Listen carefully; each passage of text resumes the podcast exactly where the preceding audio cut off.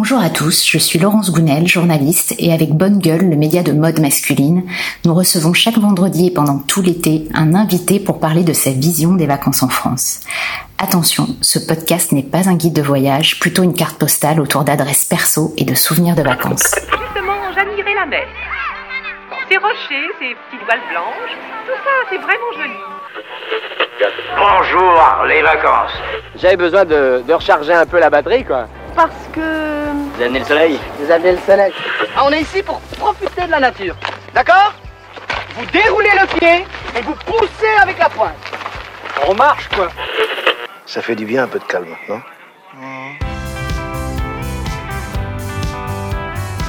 Aujourd'hui, je reçois Lucas Largo, rédacteur en chef adjoint de Voyager ici et ailleurs. Bonjour Lucas. Bonjour Laurence. Alors sur ces deux dernières années, tu as visité une quinzaine de pays et parcouru l'équivalent de deux fois le tour de la Terre, mais je te sais attaché aux régions les plus reculées de France, les plus ancrées dans notre terroir. Et si tu es natif du Pays Basque, tu as préféré partager ton goût pour la vallée de la Dordogne tout à côté. Allez, on est parti. Je vous laisse mon portable. Passez-moi, passez-moi un petit coup de fil en arrivant. Hein Vous êtes mignon. Quel regard tu portes sur justement la France depuis que toi tu voyages euh, au long cours? Qu'est-ce que ça t'a appris finalement sur la France? Qu'est-ce que ça t'apprend au fur et à mesure? Plus je vais loin, déjà, plus je l'aime, Mhm. la France. Et plus je me rends compte de sa richesse. Euh, et plus je me rends compte de sa, sa variété. Euh, c'est oui, c'est- un peu bateau de dire qu'on a le plus beau pays du monde, mais Mais c'est vrai. on n'arrête pas de le vérifier tout le temps, tout le temps, et on continuera à le vérifier. Quelle est la destination française justement qui t'a bluffé dernièrement? Peut-être dans le cadre du travail été récemment, il y a quelques mois, sur la côte de Granit Rose, Hmm. au nord de la Bretagne.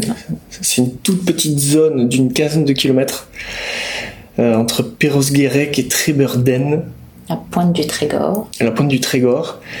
Et donc cette côte qui est très cisaillée, très découpée, est pleine de de roches et de rochers énormes qui sont euh, d'une couleur rose et plein de nuances de rose.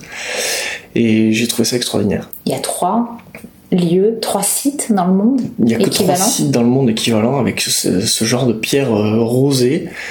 Et euh, c'est absolument fascinant. Il y en a un chez nous en Bretagne. Et ce qui est intéressant, c'est qu'il y a hum, un morceau du GR qui fait tout le tour de la Bretagne. Du GR34. Le GR34 qui fait tout le tour de la Bretagne, qui passe, qui serpente entre ces rochers. C'est Mhm. extraordinaire de marcher là-dedans. Dans cette, Ah, On a on des points de eu, vue euh, spectaculaires. on dirait qu'il y a eu des éboulements euh, énormes. En fait, c'est juste l'œuvre du temps et de- des marées qui sculpte et qui arrondit tous ces, tous ces rochers roses et c'est franchement magnifique. Tu nous conseilles de, de stationner où pour euh, rayonner justement? J'ai Euh, fait escale dans un hôtel qui s'appelle le Castel Beausite. Comme son nom l'indique, Beausite, il est posé sur une petite plage. Hmm. C'est certainement la plus belle plage Une de, des plus jolies plages, ouais. de la région. Et c'est une vieille maison, euh, une grande maison ancienne, ancienne, qui a à peu près une, une centaine d'années. Et euh, là, quand on est qui a été entièrement rénové qui a été entièrement rénové là cet dans un hiver- style euh, bohème chic, un peu très très joli euh, petit hôtel de plage un peu. Voilà, et il y a des chambres, quasiment toutes les chambres en vue sur la mer, Mhm. et là, Ça fait partie du petit du groupe d'hôtels euh, H8 collection. Très, H8 collection. Très intimiste, Et très quand- joli. quand on est installé là-dedans dans une de ces chambres, on est, on est plutôt pas mal face à la mer. Et puis vraiment, on est posé sur la plage. on est, sur- on est les Ouais. pieds dans le sable et on observe les marées qui montent, qui descendent, c'est extraordinaire. Et il y a les bateaux larges qui rentrent et qui sortent du port, c'est magnifique. Alors, quel est ton meilleur souvenir de vacances? Un été en particulier qui te revient, toi? J'ai, je dirais que j'ai peut-être deux meilleurs souvenirs. euh, C'est des souvenirs d'enfance, évidemment. Euh, le premier souvenir, ce serait la première fois que je suis allé à Paris. Parce que, On que oublie de le dire, c'est très bien. une, une évidence, euh, qui enfin, ça paraît évident, mais et moi j'ai grandi dans un petit, une petite ville du, du- du fin fond du Pays Basque. Et je sais pas, j'ai toujours fantasmé, euh, j'ai toujours eu, euh, oui, j'ai toujours rêvé de voir Paris. Et la première fois que je suis arrivé à Paris avec mes parents, ça, ça me- je me souviens de quelque chose d'extraordinaire. Déjà prendre le train, juste prendre un train quand on a 8 ans, 9 ans. Un TGV, à l'époque le TGV il mettait 5 heures, 5 heures et demie pour monter à Paris. Pour Depuis- monter depuis- à la capitale. Pour monter à la capitale depuis Biarritz. Euh, donc voilà, premier le train, et puis arriver à Paris, et puis voir tout ça, évidemment, Notre-Dame, la Tour Eiffel. C'est le condensé de monuments qui te, qui t'a. Oui, et puis l'atmosphère, déjà l'atmosphère, j'étais déjà dans le dans le- le- l'imaginaire de Montmartre et tout ça, je, je rêvais déjà ce genre de choses, parce que c'est des choses que je voyais à la télé, certainement, et qui me faisaient rêver. Et donc la première fois que j'ai débarqué là, je devais avoir 8 ans, 9 ans, et ça m'a fasciné. Et d'ailleurs, je, suis toujours revenu régulièrement à Paris, jusqu'au jour où je me suis dit que je vivrais à Paris. Et je vis maintenant à Paris, et, Et j'en profite encore. Ça fait- encore ce coup de cœur euh, permanent. euh, ça fait 12 ans maintenant que je suis à Paris. Je... Oui, il y a eu une petite période où je commençais à en avoir marre, et puis finalement, j'ai la chance de pouvoir partir souvent. Donc, c'est cette chance qui me fait que je, je digère encore très bien ma vie à Paris. Mm.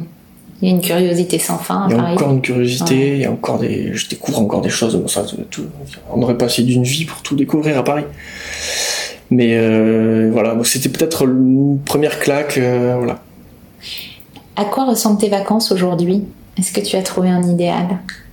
J'ai deux types de vacances. D'abord, euh, étant donné que je pars beaucoup pour mon travail, je la première chose que je fais quand je suis en vacances, c'est que je rentre chez moi.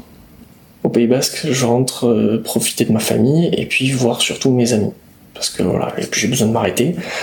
Donc euh, je, je profite d'être à la maison et, de voir, de voir tout, tout le monde.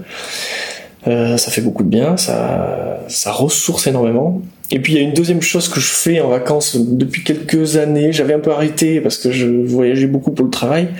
Et j'ai un peu recommencé à prendre du temps pour essayer de faire des voyages avec mes amis. Parce que dans mon travail, je suis souvent, souvent tout seul, pas toujours, mais beaucoup de voyages où je suis tout seul. Et là, j'ai un peu recommencé à voyager avec des copains et franchement, c'est un plaisir incroyable. De, déjà de ne pas être seul et puis de partager avec des amis et puis surtout de se reposer. C'est-à-dire de ne pas, de ne pas avoir à écrire, à, prendre des photos, À tout mémoriser tout mémoriser et, et surtout ne pas avoir à rendre quelque chose, un article, un, Donc choisir un angle, anticiper la destination, Voilà, donc c'est voyager les mains dans les poches. Et ça, c'est c'est se laisser porter. se laisser porter. C'est un plaisir immense. Et puis être avec ses copains, donc ça veut dire rigoler, euh, partager des moments, euh, déjà qu'on se voit pas euh, très souvent. Pas de planning, tu, tu profites de la destination autrement, il y a un côté plus vécu plutôt que de... Tu la vis la ville plutôt que de la visiter, enfin la Oui. ville ou la destination. On profite davantage, oui, on vit, on vit davantage, on... Ça, c'est le grand truc du journaliste, on ne dit pas souvent, les journalistes voyagent, c'est la solitude, les journalistes voyagent. Oui, il y a pas mal de Ça solitude. pèse. Pas... Après, l'avantage de la solitude, c'est que on part souvent tout seul, mais on...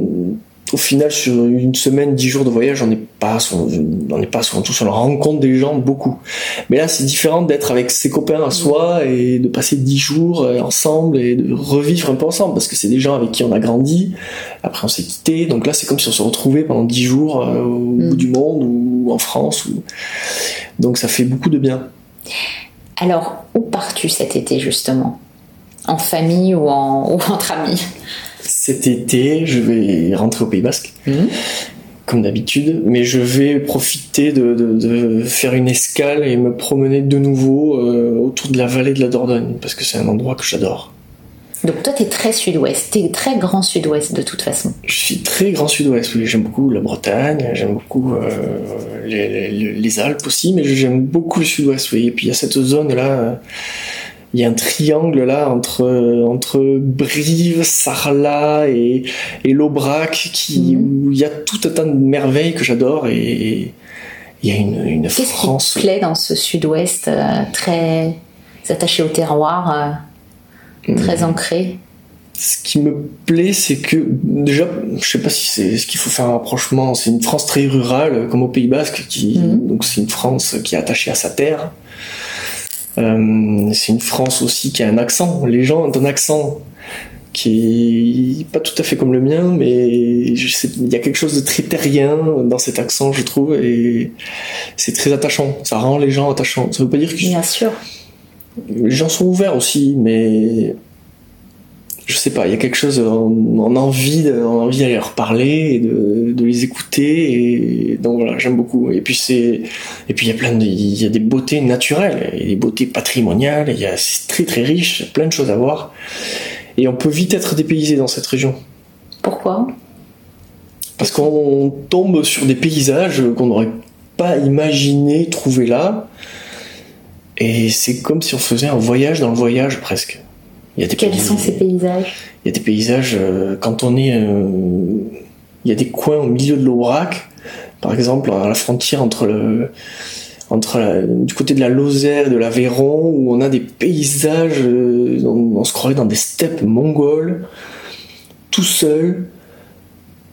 Et voilà, on a, l'impression- on a parcouru quelques kilomètres en France et on a l'impression d'en avoir fait euh, 10 000 pour aller au Hmm. fin fond du désert de Gobi, ou non, peut-être pas le désert de Gobi, mais Puis il y a des très beaux villages aussi dans, ces, dans le. Et il y a des beaux villages. euh. C'est parmi les plus. c'est- Enfin, c'est une grande concentration des plus beaux une villages de France. une grande concentration, oui. Et, et c'est oui, il y a des Des villages perchés, euh, C'est tout à fait, c'est enchanteur, je dirais. des châteaux. euh, il y a... Ça fait, c'est une, c'est un peu une région de contes de fées presque. On, Mm. on imagine encore des, des chevaliers qui débarquent dans ces petits villages sur leurs chevaux, euh, des châteaux, des châteaux forts accrochés au- au-dessus des rivières. Il y a tout un, ça fait, ça fait, ça éveille un imaginaire dans nos têtes. euh, C'est vrai. C'est propre à cette région. C'est vrai, fascinant. particulièrement. Alors, si tu devais me décrire un paysage justement qui te touche, lequel choisirais-tu? Euh, moi, ce que j'aime, c'est euh, euh, Les plateaux de l'Aubrac, je parie. les plateaux de l'Aubrac. Oui, c'est ça. Les plateaux de l'Aubrac. Oui, c'est. Non, je sais pas, je te dis ça, je te suggère. oui. je sais tu vas peut-être me dire. Non, oui, c'est vrai que les plateaux de l'Aubrac, c'est, euh, c'est, c'est- moi, je trouve ça extraordinaire. Si, Tu m'as parlé de steppe mongole, donc. euh, oui, les mongoles, vraiment oui, oui, ça fait ça, ça, ça évoque les steppes mongoles ou l'image qu'on peut s'en faire. Je ne suis pas encore allé en Mongolie, donc c'est en tout cas c'est l'image que je me fais des steppes Mm. mongoles. Et euh, c'est- on, on a l'imp- on a l'impression d'être- enfin tranquille, d'être enfin seul et de et de, de- de- c'est propice à la plus profonde des introspections. oui, c'est le cas de dire, c'est vrai. Du coup, moi, j'aime bien m'introspecter. Donc, euh, quand je suis dans le Non, mais C'est presque un peu rude quand même. Comme oui, ça paysage. peut oui, oui. Et là, on, un là, on parle de. radical. Je suis allé euh, quasiment tout le temps en été ou en demi-saison, mais c'est vrai qu'on est dans ces paysages qui sont quand même très désolés. Oui. On imagine ça en hiver, enfin, on, on- je sais que c'est Ou après rude un et- confinement. Ou après un confinement, ça doit être. euh, C'est d'une rudesse absolue. Et. Mais, Mais qu'est-ce qui est beau finalement C'est ce, ce- justement ce- cette absence presque de vie. C'est Oui. ça aussi qui te. c'est que c'est comme des déserts mais des déserts mais sans la sans l'aridité parce qu'il y a quand même c'est arrosé c'est des zones arrosées il y a pas de c'est pas sec on a l'image d'un. Et puis surtout, ça contraste vraiment avec une partie de la vallée de la Dordogne qui est très luxuriante à l'inverse, voilà qui est tout à côté. Enfin, je me permets, mais je pense Oui, que c'est ce que tu veux. plus à l'ouest il y a des alors que oui plus à l'ouest il y a des régions beaucoup plus euh, avec des forêts des rivières ouais. euh, voilà et on passe euh, il y a un peu plus à l'est Aveyron, Lozère, il y a, des, il y a ces, ces- ces terrains désolés avec des vaches qui pèsent tranquillement et quelques tracteurs et surtout c'est c'est plat et à la fois ondulant, c'est assez je sais pas. C'est un grand vide mais qui n'est pas si vide Mais en qui fait. remplit mais qui remplit ouais. l'énergie. Si, ça remplit l'énergie, ouais. Enfin, enfin, on, on se vide vrai. de tout ce dont on n'a pas Ouais. besoin dans la tête. Ouais. Et du coup, on, échange tout ce, tout ce, ces- toutes ces mauvaises choses par de l'énergie. Est-ce que tu as un itinéraire idéal justement à recommander si on veut un peu euh, L'idéal, l'idéal, je dirais, ce serait d'arriver, euh, euh, quand on arrive du nord, disons, on peut, on peut arriver à Brive, par exemple. Mhm. Brive, c'est la préfecture de la Corrèze. Hum, Sud-Corrèze sud de la Corrèze. Et hum, donc là, Brive, c'est une assez jolie ville, euh, voilà, qui est connue. C'est une Corrèze, une Corrèze douce par rapport à, à la Corrèze du Nord qui, Oui, qui est le Canada quand même. Franchement, Oui. enfin, c'est plus, hyper, plus euh, boisé et plus. oui.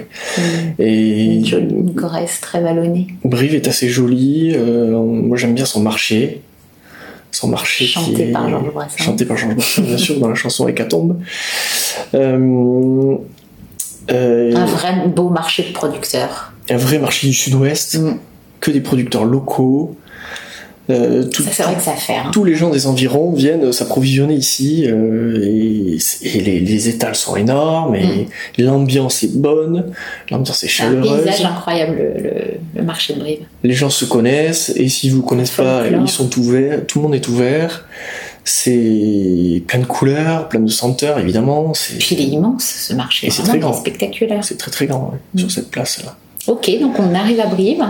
De là on descend, euh, on arrive vers Collonges-la-Rouge. Hmm. Alors Collonges-la-Rouge, d'ailleurs c'est classé parmi les plus beaux villages de France, c'est même le premier plus beau village de France. C'est le maire de Collonges-la-Rouge qui a initié le, le label.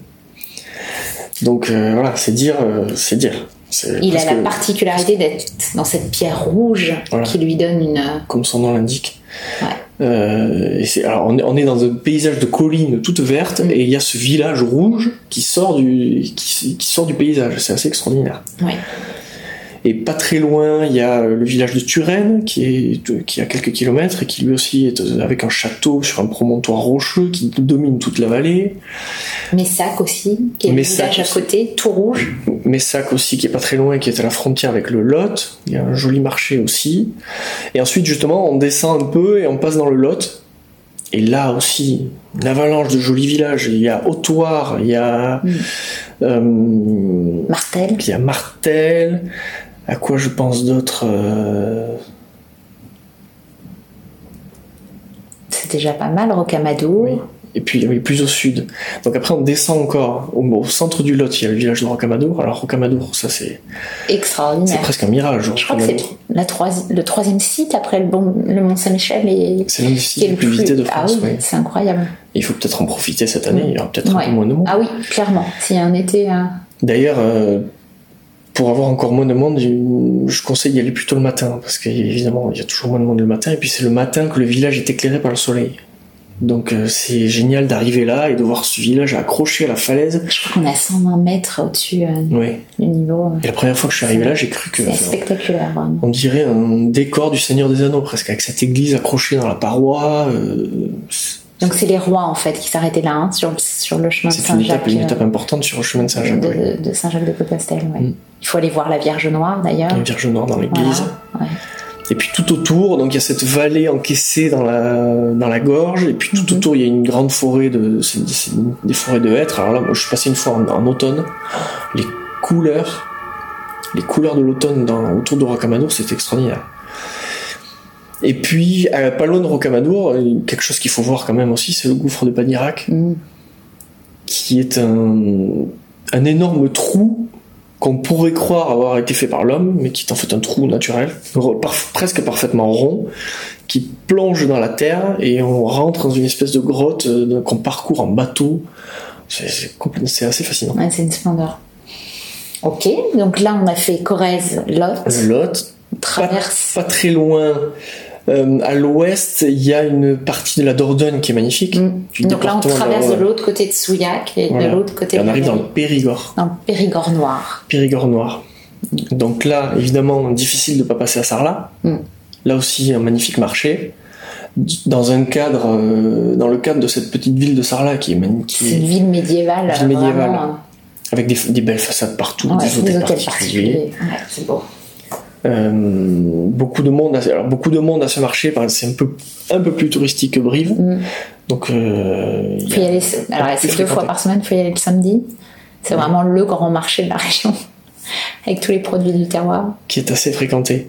Mais en sortant de Sarlat, on se faufile sur les bords de la, sur les bords de la Dordogne et euh, on, là aussi plusieurs villages qui méritent, euh, qui méritent d'être vus. Euh, Qu'est-ce qu'on a Alors, en fait, Sarlat, c'est vraiment le départ d'un triangle d'or. Je, je- je connais Oui. région, donc j'échange avec toi. C'est vraiment le début d'un triangle d'or avec Dôme, avec Bénac. J'imagine que tu veux faire référence à ça. Oui, Bénac, oui. Voilà, alors là, il y a des Bénac, châteaux. Castelnau. Castelnau, tout La ça, c'est- des pays de, des pays de châteaux. Donc il y a des C'est vraiment ce qu'on appelle le triangle d'or du Périgord noir. Et, De tout- part et et d'autre tous ces villages sont accrochés les uns les autres aux, aux rives et aux méandres de la Dordogne Mhm. qui coule. Donc euh, on se promène au fil de l'eau et tac, un village, un autre village, tous aussi beaux les uns que les autres évidemment. La Roque Gajac, c'est vraiment particulier parce que c'est un village troglodyte en fait. hein, Troglodyte vraiment. allongé au bord de l'eau. Ouais. Les, les, les, les habitations sont accrochées à la falaise. Et pas très loin, il y a aussi le, le- toujours en surplomb de la rivière, il y a le château des Milandes, qui était Oui, le château ouais. qui appartenait à Joséphine Becker. Pour les fans d'histoire, vraiment, enfin, c'est une région pour les fans, enfin, patrimoniale, historique, gourmande évidemment, enfin, vraiment. Terroir, terroir Nat- hyper nature.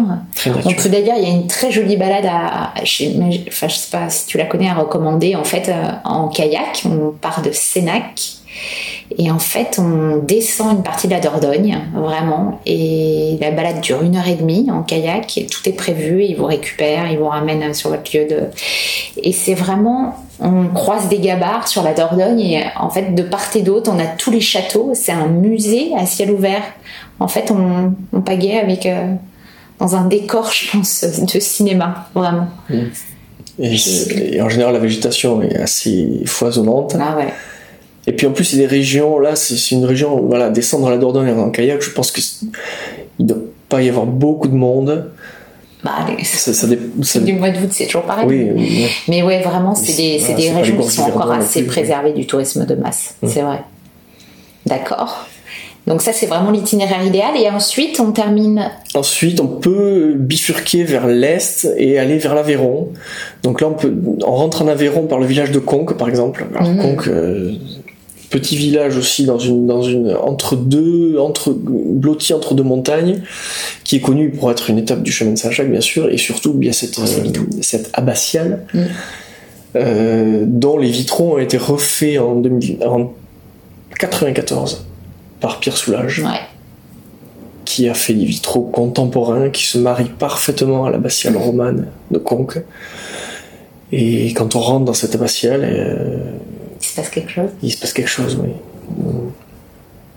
Une atmosphère, hein, la lumière, la lumière qui rentre euh, à travers les, vitraux zébrés de, Soulage et, la pureté de la pierre. euh,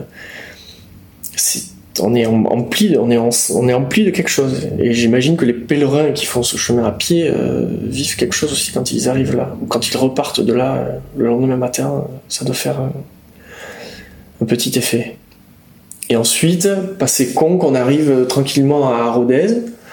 Rodez, qui est la, la préfecture de l'Aveyron, capitale, Très joli. euh. qui, mé- mérite une petite étape, qui a une très belle cathédrale, et puis qui a aussi, euh, un- le, qui a aussi un musée Soulage, qui est des- très important, un musée très important pour le sud-ouest de la France, qui est tout récent. Il est extraordinaire ce musée. Il y a vraiment une très belle euh, collection permanente. Ce qui est intéressant dans l'itinéraire que tu as donné, c'est finalement la différence de. C'est vraiment l'évolution des architectures aussi. Enfin, quand on connaît un petit peu, on passe vraiment d'un habitat, d'un bâti rural euh, hyper austère, un petit peu austère en Corrèze, et puis on passe sur une pierre blonde en Dordogne. On sent le sud qui approche. oui, On- plus chaleureuse. Le, le midi, oui, on sent, on sent qu'on descend vers le midi progressivement. Exactement, et Rien après les toits s'aplatissent doucement en Aveyron.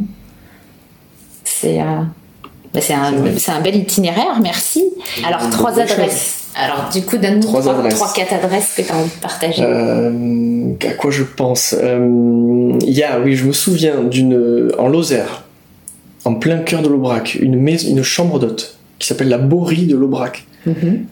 Euh, je me souviens être arrivé là au, au mois de mai, une maison, une grande maison centenaire en pierre, rénovée évidemment, posée au milieu d'un plateau quasiment vide avec quelques vaches.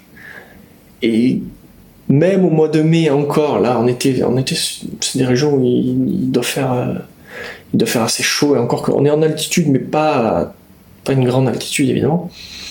Et je me souviens d'avoir été là et de, à l'intérieur de cette maison et de regarder le paysage quasiment vide, une espèce de steppe euh, avec personne. Et je me souviens au mois de mai une, une, une tempête de neige qui, Ah oui. qui est arrivée là. Non, voilà, c'est les plateaux de l'Aubrac, ça. C'est voilà, les plateaux de l'Aubrac. Mais hum, c'était euh, c'était fascinant hein, de, de- d'être là fantomatique un peu C'était un peu fantomatique, un peu mystique, un peu. Et puis le matin, les, ma- les matins, euh, quand il y a une espèce de brume qui se dissipe euh, au fur et à mesure de la matinée, ça donne une atmosphère, euh, euh, oui, Unique. unique. Ok. Ensuite, euh, on retient. Et c'est où exactement? C'est pas loin du village de Nasbinal. Nasbinal. Ok. C'est au milieu de l'Aubrac, euh, du côté de la Lozère. Et donc, c'est Nasbinal, c'est une étape du chemin de Saint-Jacques. Donc, c'est facile à retrouver. Ensuite, il y a un autre endroit qui m'a marqué, qui est le château de la Traîne.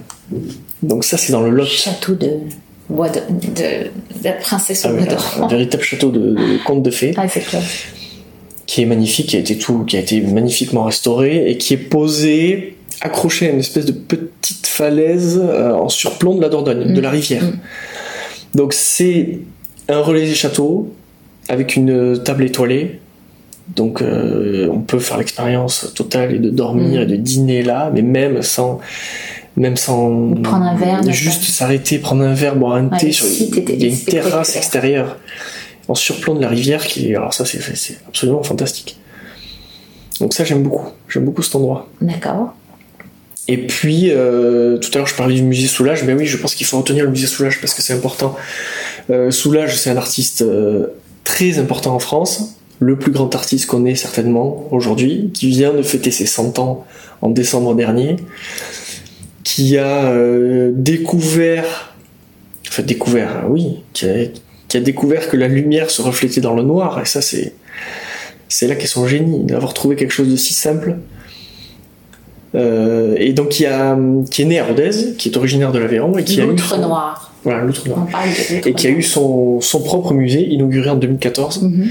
et qui est un musée important et dans lequel on, on a euh, certains outre noirs donc ces grands tableaux et il y a aussi quelques pièces euh, de, de ses débuts, quelques dessins, et puis il y a toujours aussi euh, chaque année une expo temporaire euh, qui est renouvelée euh, régulièrement. Et puis ce que j'aime bien aussi, c'est que, mis à part le musée, il y a aussi un café à côté, qui s'appelle le Café Oui. Brasse, qui est tenu par Michel et Sébastien Brasse, qui sont deux les grands enfants. cuisiniers Ouais. qui ont une table qui est connue mondialement, qui est à- dans le village de l'Aïeul, un peu plus loin dans- sur le plateau de l'Aubrac, qui est, qui est régulièrement euh, cité parmi les plus grands Mm. restaurants au monde. Ah même. oui, absolument. C'est une des plus belles tables de France. Et ils ont pris la main de, du café du musée. Donc euh, c'est un moyen aussi, de, après avoir vu une belle expo, de, de déjeuner D'avoir leur bistronomie. à la table de, de, Michel et Sébastien Brasse pour... euh, bon, voilà, c'est un moyen de goûter leur, leur cuisine à des prix plus à des abordables prix évidemment. abordables. Hmm. Est-ce que tu as un site un peu, euh, un peu caché que tu aimerais partager? Oui, je, je suis en train de penser à quelque chose. C'est euh, quand je, je parcourais le Périgord et je suis tombé complètement par hasard sur un monastère bouddhiste Ah, qui est pas loin de Saint Léon, la- Léon sur Vézère. Saint Léon sur Vézère, Ah oui. voilà. D'accord. Donc, Très il- joli village d'ailleurs qu'il faut absolument visiter. Voilà. Du coup, aussi. Pierre de qui était- le village est, dis. le village est tout Ouais, proche ouais. et euh, en haut d'une colline, euh, au milieu d'une forêt, il y a un, un monastère bouddhiste qui s'appelle le Dakpo Kagyu Ling. Et là, on débarque dans, un- dans une atmosphère avec. Il y a des stupas au milieu de la forêt, il y a des, des, des moulins à prière, il y a une grande salle où je suis rentré, où, euh, évidemment avec un Bouddha qui trône au milieu et des gens qui sont, euh, qui sont là en prière. Et j'ai trouvé. Voilà, au milieu de la forêt là. au milieu de la forêt. de. Donc déjà, j'ai eu la surprise de tomber là-dessus. Et, et, et deuxièmement, le, C'est accessible à tous. c'est accessible à tous. Oui. C'est ouvert, vous pouvez taper à la porte. Enfin, non, même pas taper à la porte. Vous rentrez et vous, on se gare et on, voilà, vous pouvez aller tourner les moules à prière si vous avez des choses à demander. Euh, et rentrer dans la salle de prière. euh, Tout, tout le monde est le bienvenu. Et moi, j'étais fasciné de trouver ça là. Des, des, des, rubans à prière comme si on était au fin fond du Népal, euh, au sommet d'un, clair. au sommet d'un pic népalais. euh, voilà. Alors moins insolite, et- mais deux trois pépites. On recommanderait pas les jardins de Marquessac. Ah oui, c'est vrai que alors la région est aussi riche en Ah ouais. jardins. C'est fou. Les amateurs de jardin ont quelques adresses à aller voir, notamment les jardins Mm. de Marquessac. qui sont euh, pas loin du château de Bénac, juste en face. Mm. Euh, Je crois que ça fait une vingtaine d'hectares, c'est jardin. vingtaine d'hectares qui sont là aussi. Il y a une vue magnifique sur la Mm. vallée de la Dordogne. Et puis moi, ce qui est génial, c'est ces buis qui sont taillés en nuages. Exactement. On a l'impression d'être dans, dans, dans de... Ah bah, c'est Alice au pays des merveilles, y est, c'est vraiment. une merveille, oui, voilà. C'est, euh, ça donne des paysages insolites et euh, On est tout melottonné dans un, dans un paysage de, de, ouais. De buis. euh, Ça, c'est un des plus de beaux jardins de. France, hein, je pense. C'est les jardins de Marquessac, c'est vraiment iconique, il est assez connu. Ouais. Mais il, non, il mérite, ça, il, il mérite une escale. Il y a même pour ceux qui, quand on a envie de quelques sensations, il y a même une via ferrata qui part du bout du jardin et qui, Ah. qui, qui poursuit la falaise. Voilà, si on a envie de quelques sensations au-dessus de la rivière, Et ça donner quelques frissons. Il y a les jardins des, des Rignac aussi, qui sont incroyables. Aussi, pareil. Je sais plus combien d'hectares ça fait, mais euh, dans un style complètement différent, avec euh, des ro- une roseraie absolument incroyable, des monuments euh, historiques, un potager. Enfin bon, pour les fans, vraiment pour les fans. Et puis, on, on précise aussi les Taillac, quand même, pour les fans de préhistoire. On Oui. est quand même au cœur du, Il faut dire que le Périgord, au cœur euh, du sujet, là. le Périgord Pour les familles, euh, euh, Je sais pas. Beaucoup, beaucoup, de, Ah ouais. beaucoup de vestiges préhistoriques ont été trouvés en Périgord. Notamment, évidemment, on peut, difficile de ne pas la citer, la grotte de Lascaux, Mm. qui est aujourd'hui fermée euh, définitivement pour des causes de protection, euh, parce que c'est tellement fragile que plus personne quasiment ne, rentre, ne peut rentrer à l'intérieur. Même, euh, même euh, on m'a expliqué, même le président de la République, s'il venait à Lascaux, ne pourrait pas rentrer. Mais la grotte a été recréée, Bien sûr. Donc c'est, on visite une fausse Beaucoup, grotte. beaucoup de monde. Donc cette année, c'est vraiment Beaucoup l'occasion. C'est c'est l'été ou jamais. C'est donc on, on visite une fausse grotte, mais c'est quand même tellement bien fait, on s'y croirait Ouais. complètement. Et ça, pour les pour des enfants et même pour des adultes, pour tout le monde, ça reste c'est extraordinaire de voir ça. Et pour les fans de préhistoire en général, les hésites Taillac, il faut vraiment le les faire. Là, Taillac, voilà. C'est vraiment des falaises calcaires où tous les habitacles troglodytes sont encore euh, visibles et c'est assez euh, spectaculaire quand même comme paysage. Très bien. D'autres? Ou on a fait le tour? Non, on a, fait on dit. on n'a jamais fait le tour, mais On a jamais on a fait le tour de a- nos idées on a dit là. quand même, ouais. Est-ce que tu as des rituels euh, de vacances? Euh, J'ai un rituel, éventuellement, c'est que j'aime bien rentrer dans les églises. Et même quand elles sont pas tellement jolies, parce qu'il y a souvent, on est souvent surpris quand on rentre dans une église. Il y en a qui sont toutes simples, qui ne méritent pas forcément de, une visite, mais parfois on a des bonnes surprises, parce qu'il y a toujours des, des jolies lumières à travers les vitraux. euh, donc j'aime bien, euh, voilà, je, je suis capable de faire des, des- des- quelques détours pour rentrer dans une église, Systématiquement dans tous les petits villages systématiquement, ouais. Quasiment syst- systématiquement. Un plat qui a le goût des vacances? Un plat qui aurait le goût des vacances. euh, quoi pour un plat, un plat d'été, euh, des, des bonnes tomates mozzarella.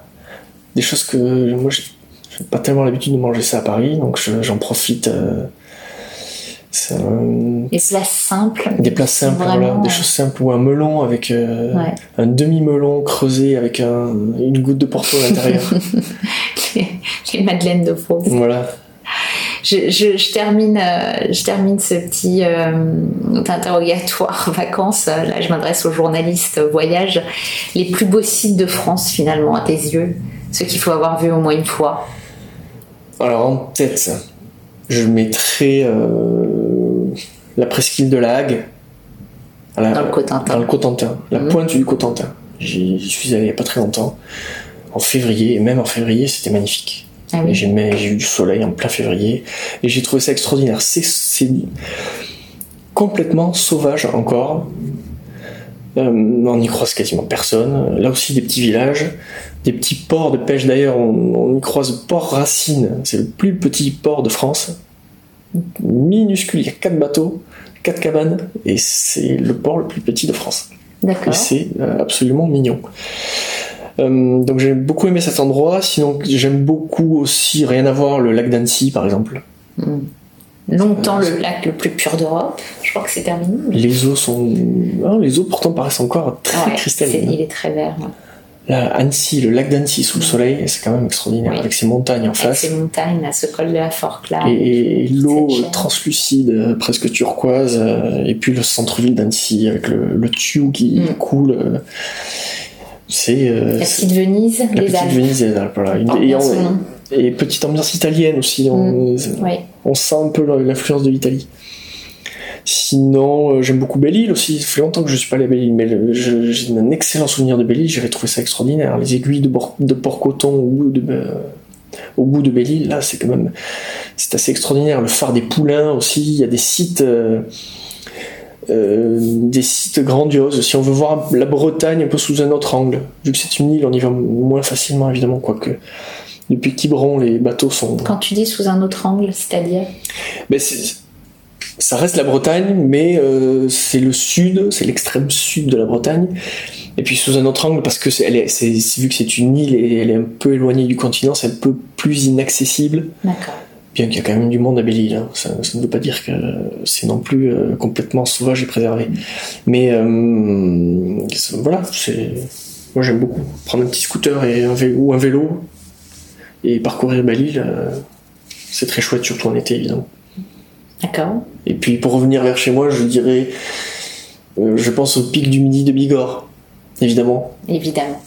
Euh, un pic, un vrai pic pointu, et avec en haut, euh, avec en haut un observatoire, un observatoire d'où on obs- des scientifiques observent toujours les, les étoiles, le Mm. soleil, qu'on peut visiter. Longtemps, il Et où pas on été peut visitable. dormir. Et où on peut dormir maintenant. Désormais, dans un joli hôtel. Moi, je suis allé euh, se réveiller, euh, à cet observatoire à une époque où il n'était pas visitable. J'étais monté Mm. dans, le, dans, un, dans le téléphérique des techniciens qui venaient réparer la lentille. Ah, Il y a très longtemps, j'étais enfant, mais je m'en souviens encore. Aujourd'hui, on peut monter, c'est magique de se réveiller euh, avec c'est magique, on peut dormir et Ouais. voilà. Et il y a même des concerts qui sont organisés là-bas en haut. Il y a un petit festival de, de musique. euh, alors cet été, c'est pas gagné que le festival ait lieu, mais il y a assister à un concert en haut au coucher du soleil. J'ai vu des vidéos sans y être allé, mais ça m'a l'air d'être une expérience extraordinaire. Merci. Cinq points cardinaux désormais. Euh, le vestiaire idéal. Mon vestiaire idéal, où je suis euh, assez simple. Euh, Il y a juste une chose euh, sur laquelle je suis très à cheval. J'aime bien avoir de bonnes chaussures. J'aime Mais bien, en même temps, dans le sud-ouest, vaut mieux. Oui. Ça grimpe, ça descend. j'aime bien être bien chaussé. Je suis pas euh, un voyageur qui me promène en tongs. Et ça, ça, je, n'y arrive pas. Donc euh, j'ai voilà, une fois que j'ai des bonnes chaussures, après le reste, euh, ça reste simple. hein. Tout peut sur bermuda, un short, un- une chemise ou du, ou du lin quand il fait très chaud. euh, voilà. Meilleur compagnon de voyage. meilleur compagnon de voyage, euh, ce seraient mes amis. Tout simplement. Je te connais un petit peu, j'ai le droit de dire. Oui. Moi, je dirais ton iPad pour ta, ta playlist. Ah oui, c'est vrai que Tu j'ai es toujours en train d'écouter de la musique. Et oui, j'ai aussi besoin de- d'avoir mes albums avec moi, ma musique. Paysage Mais et musique font bon ménage. Oui, paysage et musique font bon ménage. oui. Dans, dans les transports surtout. Pas, j'écoute pas de la musique à longueur de journée, mais de- surtout dans les transports, je trouve que c'est important. Euh, ça ça décuple les émotions, selon moi, d'é- d'écouter de la musique en voyageant. Et puis trouver la bonne musique pour le bon endroit, le bon morceau. Euh, quand je vais en, Asie, euh, voyager en Asie avec de la musique asiatique, de suite on ressent encore plus l'atmosphère de quand on est dans les transports, Hmm. par exemple. Alors, dans le sud-ouest. Dans le sud-ouest, qu'est-ce qu'on écoute? Dans le sud-ouest On écoute. euh, euh, là, il y a des choses que coup, je- j'ai j'ai glissé gentiment vers les livres et la bande-son. Oui. Tu vas glisser dans ta valise. La bande son. Là, j'ai- là, je dirais que pour voyager sur les routes de France, là, je j'écoute un, un groupe qui s'appelle Terre Noire, par exemple. Il y a un morceau qui s'appelle Mon âme sera vraiment belle pour toi. Donc, je trouve ça très assez beau Jeune et très prenant. C'est un jeune groupe qui n'a pas encore sorti d'album, mais ça va arriver. C'est très prenant et on, on a envie d'être dans un train ou en voiture sur une route magnifique. Et puis il y a, euh, il y a bien sûr. Ça se prête complètement aux vacances. se prête complètement aux vacances, aux vacances d'été. Un groupe qui a du succès depuis quelques mois, depuis l'été dernier à peu près. Et hum, j'aime beaucoup. euh, des. j'aime beaucoup. C'est à la f- c'est à la fois vintage et à la fois contemporain. Et certains morceaux sont agrémentent des textes dits par des personnalités. J'aime beaucoup euh, le morceau qui est dit par euh, le texte qui est dit par Frédéric Becbédé, par exemple, où il parle de ses addictions. Et puis il y, a un, il y a un texte aussi sur les sentiments et sur l'amour euh, qui est dit par Pierre Ninet que j'aime beaucoup. Et la musique derrière est excellente. C'est électronique, mais Ils savent très bien beaucoup. euh, retravailler des vieux morceaux euh, et leur donner vraiment un, un coup de frais. Euh, les livres qui t'accompagneront Cet été, j'ai deux livres à lire qui sont sûrement au-dessus de ma pile et que je me dis, ça fait un moment que je me dis qu'il faut que je lise ça. Il y a le, le un livre de Sylvain Tesson qui s'appelle Sur les chemins noirs. C'est un Mhm. livre qu'il a écrit après avoir traversé la France du sud au nord, du Var jusqu'au Cotentin, après qu'il soit tombé de, qu'il ait fait sa, Oui. sa chute à Chamonix. Il est parti traverser la France à pied et il en a tiré un livre qui s'appelle Sur les chemins noirs, dans lequel d'ailleurs il passe à travers l'Aubrac. Donc il y a quelques pages sur l'Aubrac. Donc je me suis dit qu'il fallait que je lise ça parce que j'aime bien l'écriture de Sylvain Tesson. Et j'ai ce, livre, euh, voilà, le livre de la résilience. Mm. Et il y a un autre livre qui est aussi important et ça qui peut être lu partout et par tout le monde, qui est le Dictionnaire amoureux de la France, qui est dans cette collection, euh, collection assez connue, de, Chez chez Plon, Mm. des dictionnaires amoureux. Denis Tivinac a écrit celui sur la France, donc, et il énumère. euh, c'est une sorte de, d'abécédaire. d'abécédaire, voilà, par ordre alphabétique, comme un dictionnaire, comme, euh, comme avait fait Roland Barthes avec ses mythologies. Donc il énumère tout plein de choses, des, des mythes de la France d'aujourd'hui, ou ses mythes à lui. C'est- un, c'est un dictionnaire subjectif, évidemment, amoureux, comme son nom l'indique. Donc il énumère tout un tas de choses euh, qu'il aime en France, et, donc voilà, j'ai envie de lire ça, ça, ça- ça m'intéresse. Un spot qu'il te reste à découvrir en France? Encore beaucoup de choses à découvrir. Je dirais que euh, je ne suis pas encore allé en Alsace. Et Très il faudrait bien. que j'aille en Alsace. Bah oui. C'est beau, enfin c'est beau, ça a l'air beau. Et c'est des régions que je connais mal. Évidemment, quand on vient du Pays Basque, l'Alsace, ça loin. paraît, ça paraît le bout du monde. Mais euh, j'espère aller bientôt en Alsace. J'étais récemment en Franche-Comté, déjà. C'était déjà un bout du monde pour moi et j'ai beaucoup aimé. Donc du coup, je me dis maintenant, il va falloir que je pousse un peu plus et aller voir l'Alsace, aller voir les vignobles alsaciens, les châteaux, et puis Colmar, Mulhouse, euh, ça doit mériter une visite. Tes vacances ont-elles une odeur particulière? Les vacances, euh, je dirais qu'elles ont l'odeur du foin, peut-être, vu qu'on parle de campagne et de et d'été. euh, oui, l'ode- l'odeur du foin, l'odeur de, Début c'est là au début de l'été, fin juin, mi-juillet. euh, euh, l'odeur de l'herbe fraîchement coupée. Merci Lucas pour ce partage. On retrouve bien sûr toutes tes adresses et les miennes sur le site bonnegueule.fr. Bonnes vacances. Si vous avez aimé cet épisode, n'oubliez pas de nous récompenser d'une étoile, c'est très important. Et moi, je vous retrouve tous les jours sur l'Instagram des congés payés pour partager nos adresses en France et la semaine prochaine sur toutes les plateformes avec un nouvel invité. Bonnes vacances, Lucas. Bonnes vacances. Madame, monsieur, c'est l'été. Devinez quelle sera la couleur du ciel pour notre week-end Le ciel a le sang chaud. Du nord-est à la Franche-Comté, au nord des Alpes, au Massif central et aux Pyrénées. De belles journées, enfin Je vous souhaite de passer une excellente soirée. Bon, bonsoir.